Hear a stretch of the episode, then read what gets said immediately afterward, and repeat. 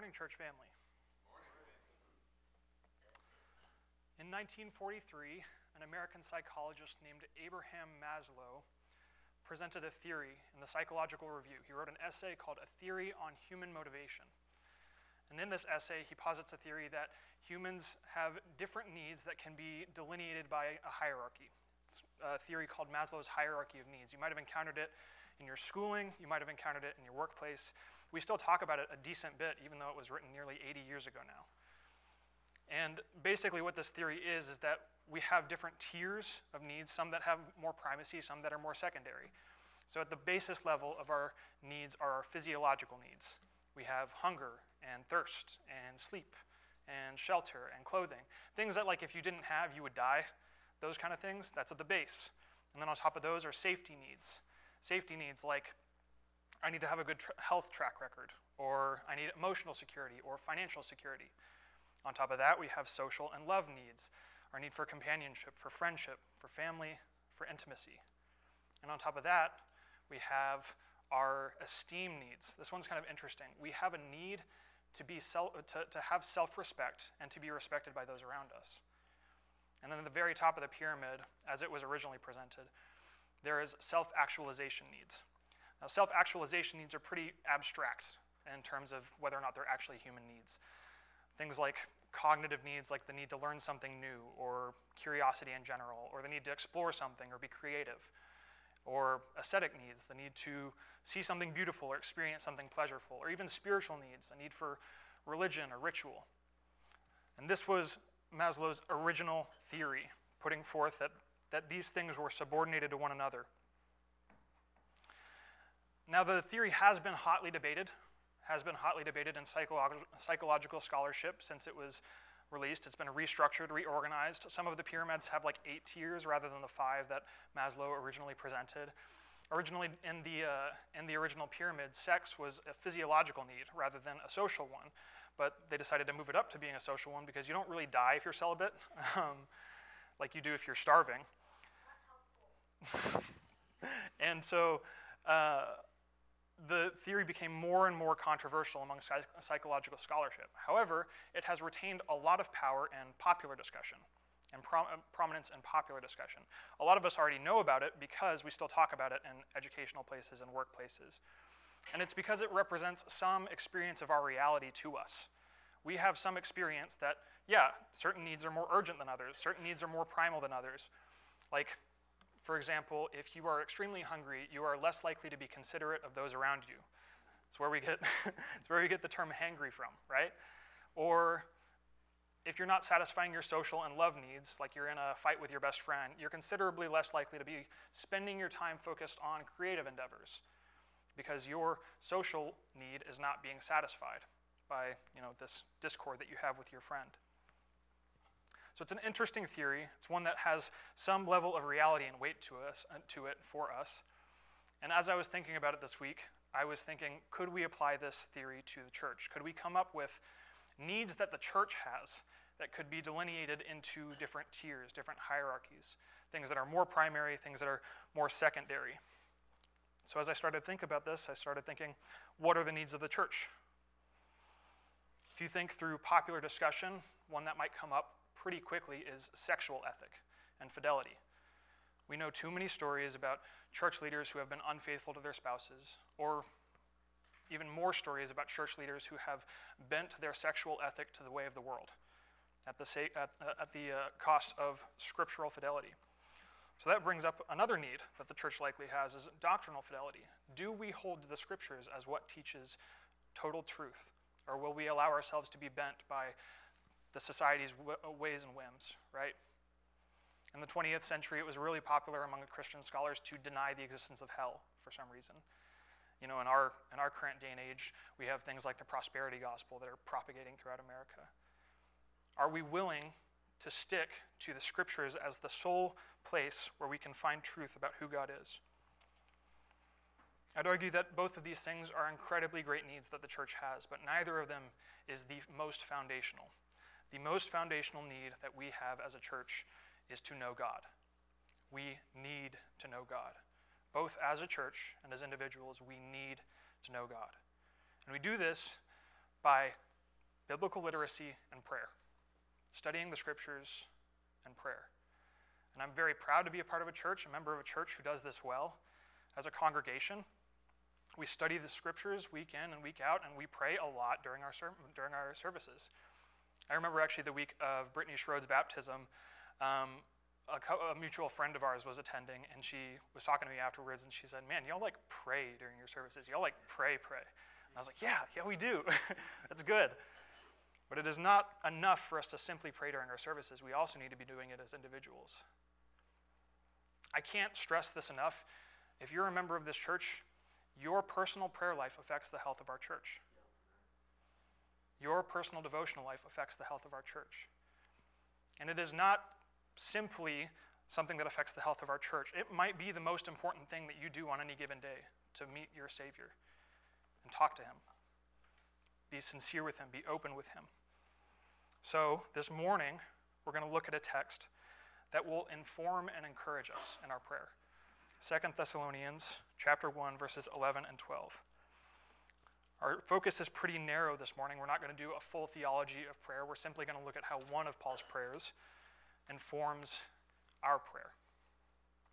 2 Thessalonians chapter 1 verses 11 and 12. In this text, we will see a mindset to enter prayer with, Paul's petitions, and Paul's purpose in prayer. So if you're taking notes, that's those are the three big points. A mindset to enter prayer with, Paul's petitions, and Paul's purpose in prayer. And then we'll close by looking at some practical points to improve our prayer life. All right, 2 Thessalonians chapter 1, verses 11 and 12. By the way, I'm reading from the NIV. I think that this translation is a little bit more clear than the ESV for this specific text, but ESV is still a very good translation. I'm not, I'm not digging it.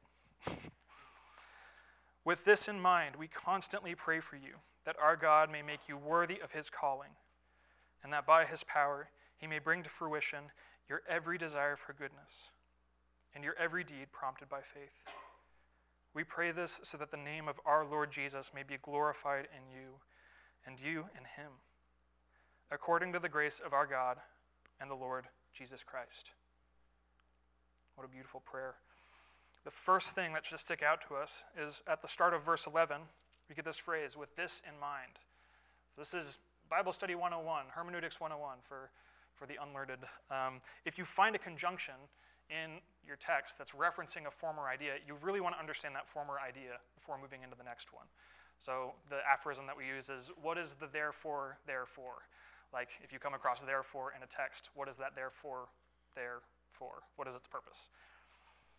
With this case, with this in mind, obviously Paul is referring to what he had just written in 2 Thessalonians, which was our scripture reading this morning, specifically verses 3 through 10. He might be referring to 1 and 2 as well, but that's the salutation. 3 through 10, we get this framework that Paul enters his prayer with. He enters the prayer with two things in, in, in particular gratitude and confidence. So we're going to look briefly at this text. We're not going to dive into every single detail of it, but we're going to look briefly to get a framework of what Paul is entering his prayer with. Verses 3 and 4 of 2 Thessalonians.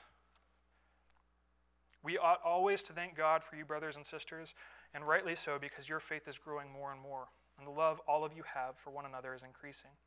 Therefore, among God's churches, we boast about your perseverance and faith in all the persecutions and trials you are enduring Paul enters into his prayer with gratefulness, with gratitude. He is thankful. Now, I wouldn't be shocked if that's how a lot of us enter our prayers by offering up thanks, by being grateful. But there might be some stark differences. I would hazard a guess that there are some stark differences between the ways that we're grateful and the ways that Paul is grateful here. I know that I open a lot of my prayers with thanks for every blessing you've given me, God. Thank you for this food. Thank you for the wonderful weather today. Thank you for my, my job, my car, all these material comforts, situational comforts that I enjoy. Thank you, God, for these things. And those aren't bad prayers. Those aren't bad prayers to pray. God provided those things, and I should be thankful for them. We should be thankful for them. But Paul's gratitude here is rooted in something different. Paul's gratitude is rooted in the grace of God shown in the Thessalonians. He says, Thank God that your faith is growing, that your love is increasing, and that you are persevering through trials. All of these are evidences of God's grace in your life. All of these are evidences of God's grace in your life. Thank God that He is working through His grace in your life. That's a very stark difference. That's something that I don't thank God very often for. And it's something that I really should. So thank God that He's, that he's moving with His grace in my life. Because what we're thankful for reveals our priorities. It might be the case that my priorities are askew, that I don't as highly value the grace of God as I might my personal comfort. So be grateful for the grace of God as you enter your prayers.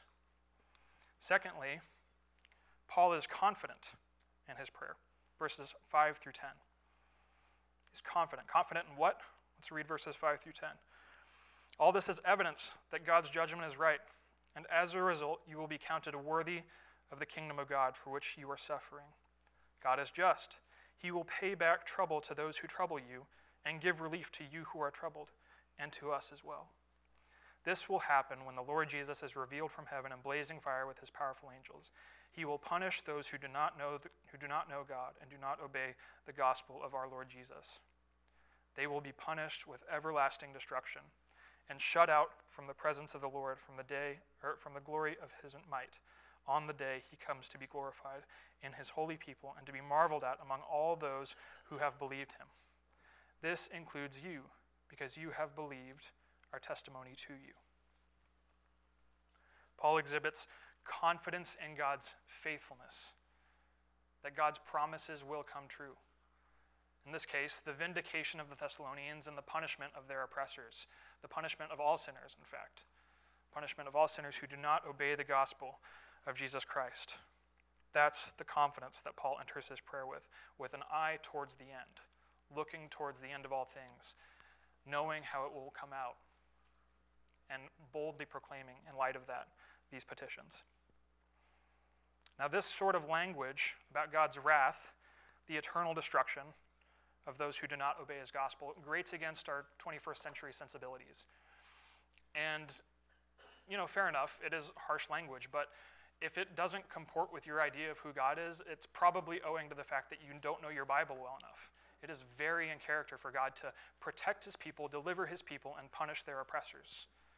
Think back to Exodus, whenever he delivers his people out of the hands of the Pharaoh and punishes them with plagues. It has always been in God's character he is just, he delivers his people, and he punishes their oppressors. The Bible is not shy about hell and wrath. It is not shy about hell and wrath, and we shouldn't be either, because it is a very serious reality that those who do not believe in the gospel of Jesus Christ and accept by his free grace his atoning work, they will not see heaven. They will experience eternal damnation.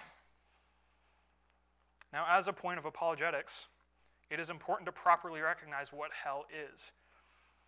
This week I was reading Praying with Paul by D.A. Carson, which I highly recommend to you if, uh, if you want more information about Paul's prayers throughout the New Testament. I encourage you pick up a copy.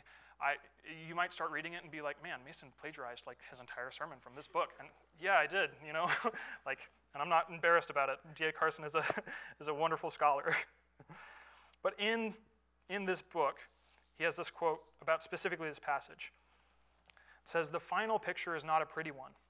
Some people think of hell as a place where sinners will be crying out for another chance, begging for the opportunity to repent, with God somehow taking on a tough guy stance and declaring, Sorry, you had your chance, too late.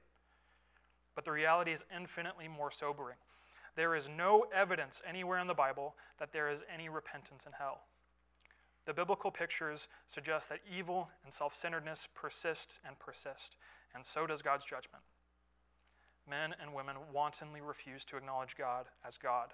They will not confess his essential rightness. They will not own his just requirements. They will not give up their perpetual desire to be the center of the universe. They will not accept that they are guilty of rebellion. They will not accept forgiveness on the ground that God himself makes provision for sinners and the sacrifice of his own son. The way that C.S. Lewis puts this idea in his book, The Great Divorce, is that the gates of hell are locked from the inside. Yes, very often in Scripture, we will see people in hell mourning, bemoaning their circumstances, weeping, gnashing of teeth, asking for drops of water, wanting to save their families. But it is never enough to cause them to repent. It is never enough for them to give up. Give up their pride, humble themselves, and ask God for his forgiveness. The gates of hell are locked from the inside. And this expectancy characterizes Paul's prayer the expectancy that sinners will be punished and that the saints will be vindicated. So these are the two things that Paul walks into his prayer with. This is the mindset that he enters his prayer with confidence in God's promises and gratitude for God's grace. And so, he continues with this prayer. Verse 11. With this in mind, we constantly pray for you that our God may make you worthy of his calling, and that by his power he may bring to fruition your every desire for goodness and your every deed prompted by faith. This verse is actually the reason I wanted to preach this, this text, because it's such a beautiful prayer. He opens by saying, We constantly pray for you that our God may make you worthy of his calling. What does that mean? Man. Well, calling can be used a couple different ways in the New Testament. In the Gospels, it is often used as reference to an invitation. So think back to Matthew 22 and the parable of the wedding banquet. The wedding host calls his guests, and they refuse to come. So that's an invitation. But in, Pauli, in Pauline literature, it is always effective. Calling always refers to your salvation. If you'll turn with, with me real quick to Romans 8:30, 8:29 and 30. Keep your finger in Second Thessalonians because we'll be flipping right back there. Romans 8, 29 and 30.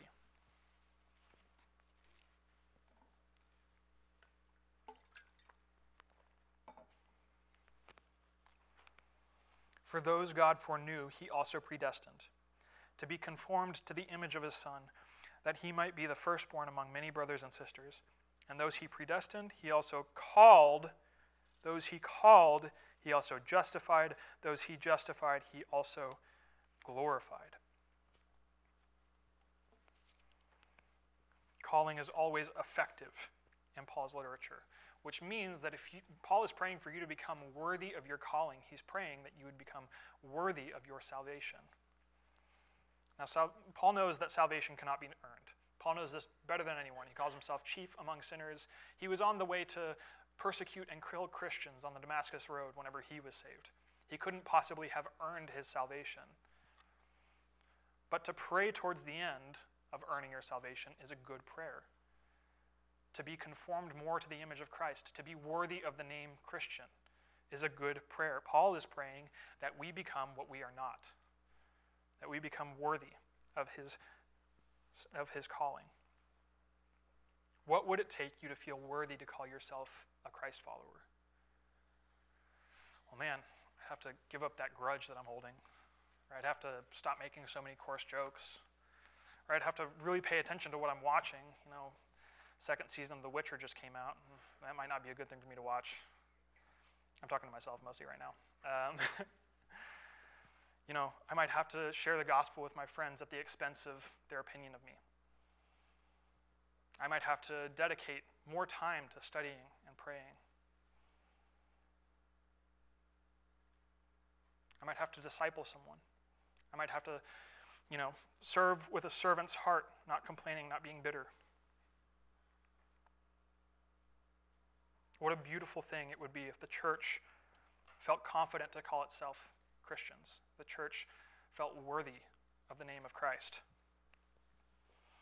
Not only does Paul pray that we would become worthy of our calling, but that by God's power he might bring to fruition our every good desire and our every deed prompted by faith. That's so cool. Pray that God would bring our every good desire to fruition and accomplish our works of faith. You have good desires, by the way. You might not think that you do, or you might not have ever considered that you don't have you know, good desires or bad desires, but you have desires that are good. Every person in this room desires something that is good. If you're single and you, you desire a spouse, then you desire something that's good. If you're single and you desire to stay single, then you desire something that's good.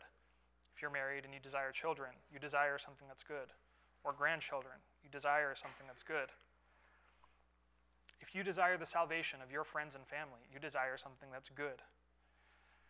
And if you desire that your desires become more like Christ's, that is a very good desire.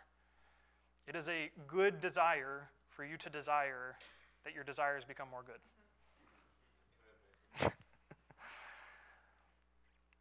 but you also have desires that are not good. You have desires that are evil. You have desires that are not only bad for others, but bad for yourself. And I hope this isn't news to anyone. I hope that you know this. So, who decides? Who decides what's a good desire? Who decides what's a bad desire? Well, thankfully, Paul is only praying that our good desires come to fruition. But God decide, decides what is good and what is evil. And we can discern his character through Scripture. This is one of the reasons that biblical literacy is such an important part of knowing God. Because if we just study the Bible and we don't talk to God through prayer, then we know about him, but we don't know him. If we only pray, but we don't study Scripture, then we're just speaking to some unknown. We don't know the person that we're speaking to well enough to be able to address him. God is good, and we can discern his character through Scripture. I'd be willing to bet that your perception of what's good will be corrected before your desires are.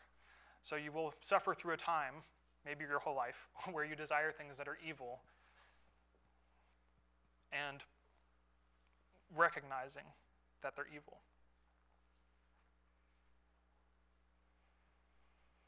So not only does Paul pray that our every good desire would come to fruition, but also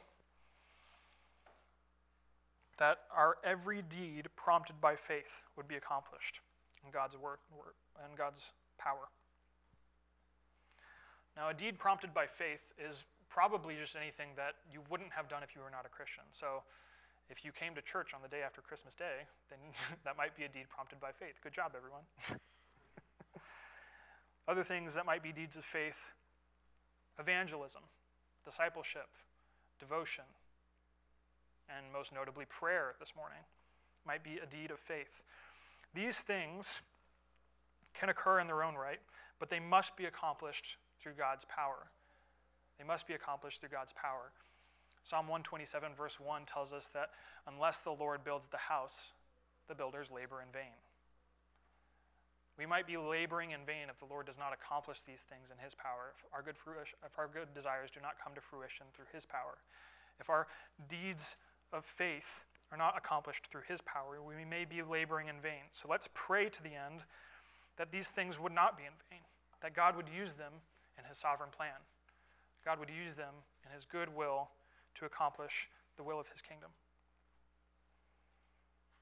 So Paul enters his prayer with confidence in God's promises and gratitude for God's grace. And then he prays for worthiness, for goodness, and for faithfulness in the lives of the Thessalonians. Notice how the things that he had in his mind as he went into the prayer inform what the prayer is about.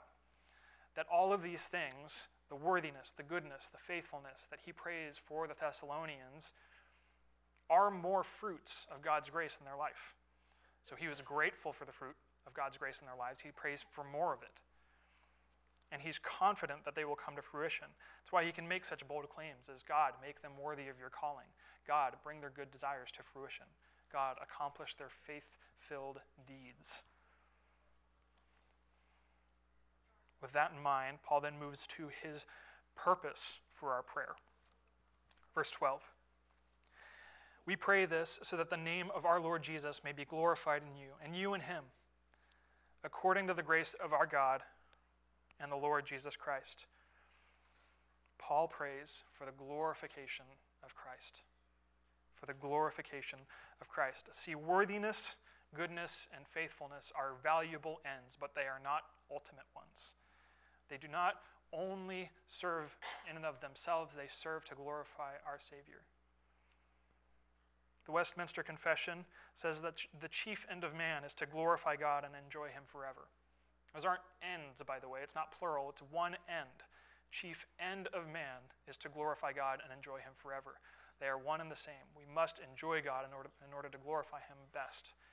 In order, in order to glorify Him best, we must enjoy Him.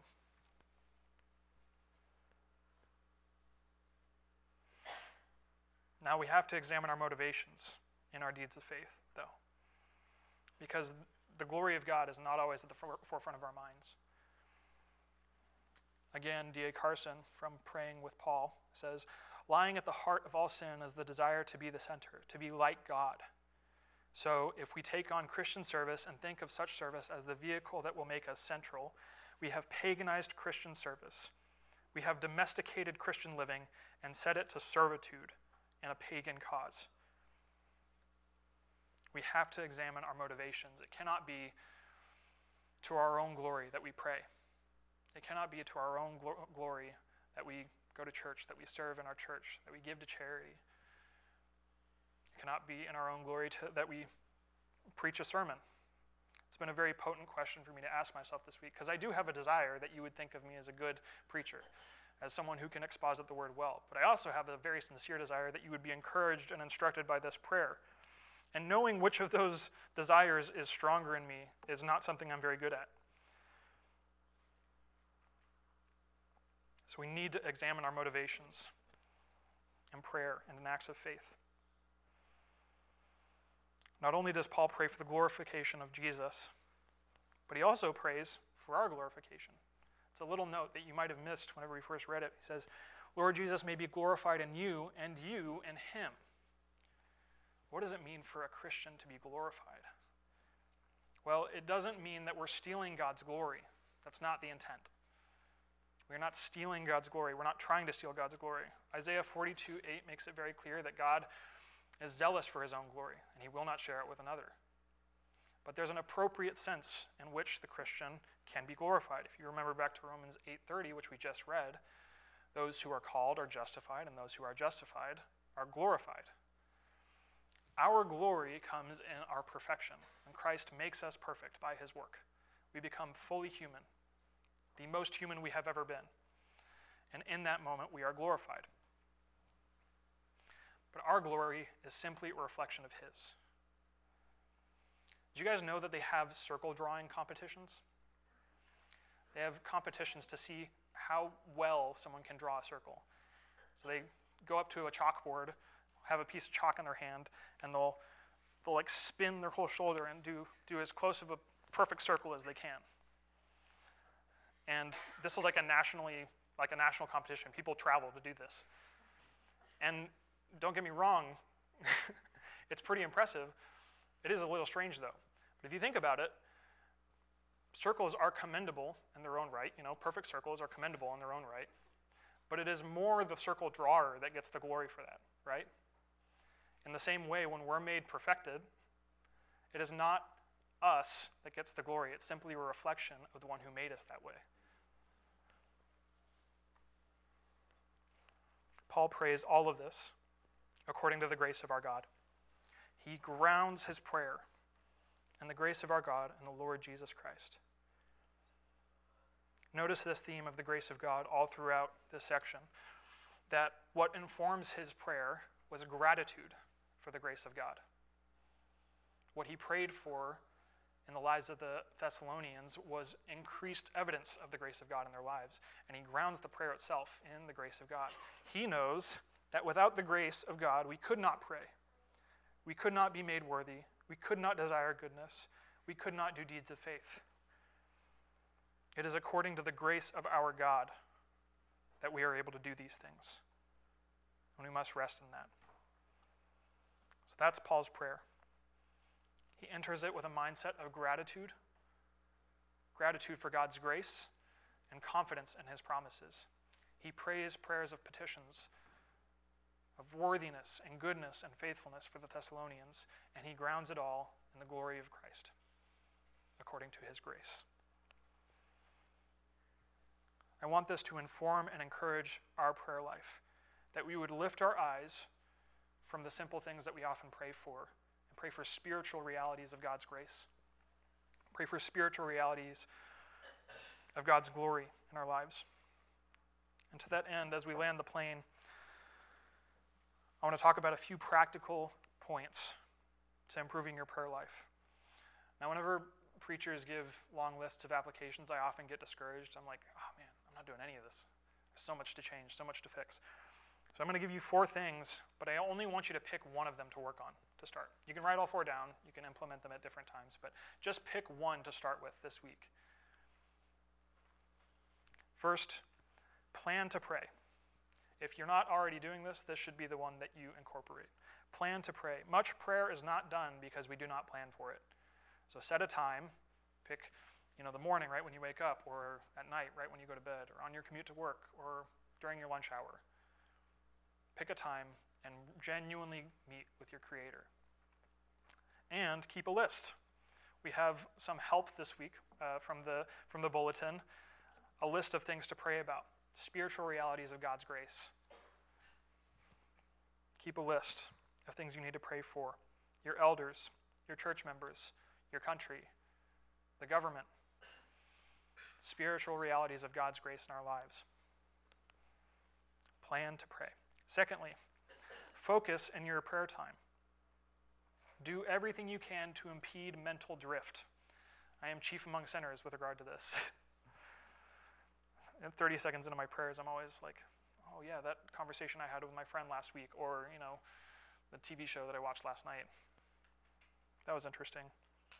So focus in our prayer time. You can do this by vocalizing your prayers out loud, by speaking out loud. Or if you're in a quiet place, you can just mouth the words. Keep a prayer journal, perhaps. It will be a good gift to be able to see how God has answered your petitions throughout the months. Try doing a different physical activity. If you normally pray while you're sitting, try walking or kneeling. And pray through the scriptures. Pick a psalm or two or three and pray each line of it, making that truth your own as you speak it to the Lord. That's what it's there for. Third, pray with your household. Fathers and mothers, pray with your children. Fathers and mothers, pray with your children. Yes, the father is the spiritual head of the household, but parent, kids need to see their mothers praying as well. Spouses, pray with each other. Roommates or singles, pray with your roommates. If your roommate's not saved, then pray for their salvation with a prayer partner and share the gospel with them. And then, fourth, pray until you pray. This is a piece of Puritan advice. It has an element of Paul's admonishment to pray without ceasing, but it also in- includes the persistence that often characterizes prayers in the Bible. We see this all throughout the scriptures, actually, that God really values someone who is persistent in their prayer. You'll notice that multiple times Elisha and Elijah needed to pray several times before God would accomplish a miracle for them. Or we have parables in the New Testament where you know the woman goes and bothers the judge until he gives her justice. Or the neighbor goes over to his friend's house to ask for bread in the middle of the night. And the persistence is what's valuable there. It's almost like god is telling you like i want you to annoy me with how often you're praying. So pray without ceasing and be persistent this morning, we've looked at Paul's mindset of gratitude and confidence as he enters his prayer. We looked at petitions for worthiness, goodness, and deeds of faith, and we looked at Paul's aim to glorify God in his prayer. This is the church's basest need. We need to know God.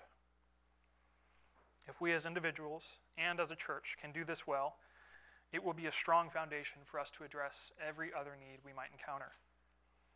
We need to know God, first and foremost. So let's now approach Him in his throne room in prayer. Pray with me.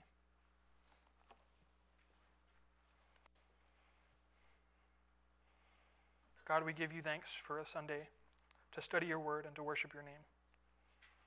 We give you thanks for the sanctification that you've developed in our lives this year. God, we pray for grace upon grace, grace upon grace as you heap it into our lives, God. We pray for that your spirit would lead us and making us worthy of our calling. God, we pray that our good desires would be brought to fruition and our faith prompted deeds would be accomplished in your power and by your grace. Not to our own ends, God, but to your glory. To your glory. God, we pray that this new year would be characterized by our prayers, by our devotions. We pray that this would all be done in your name. Amen.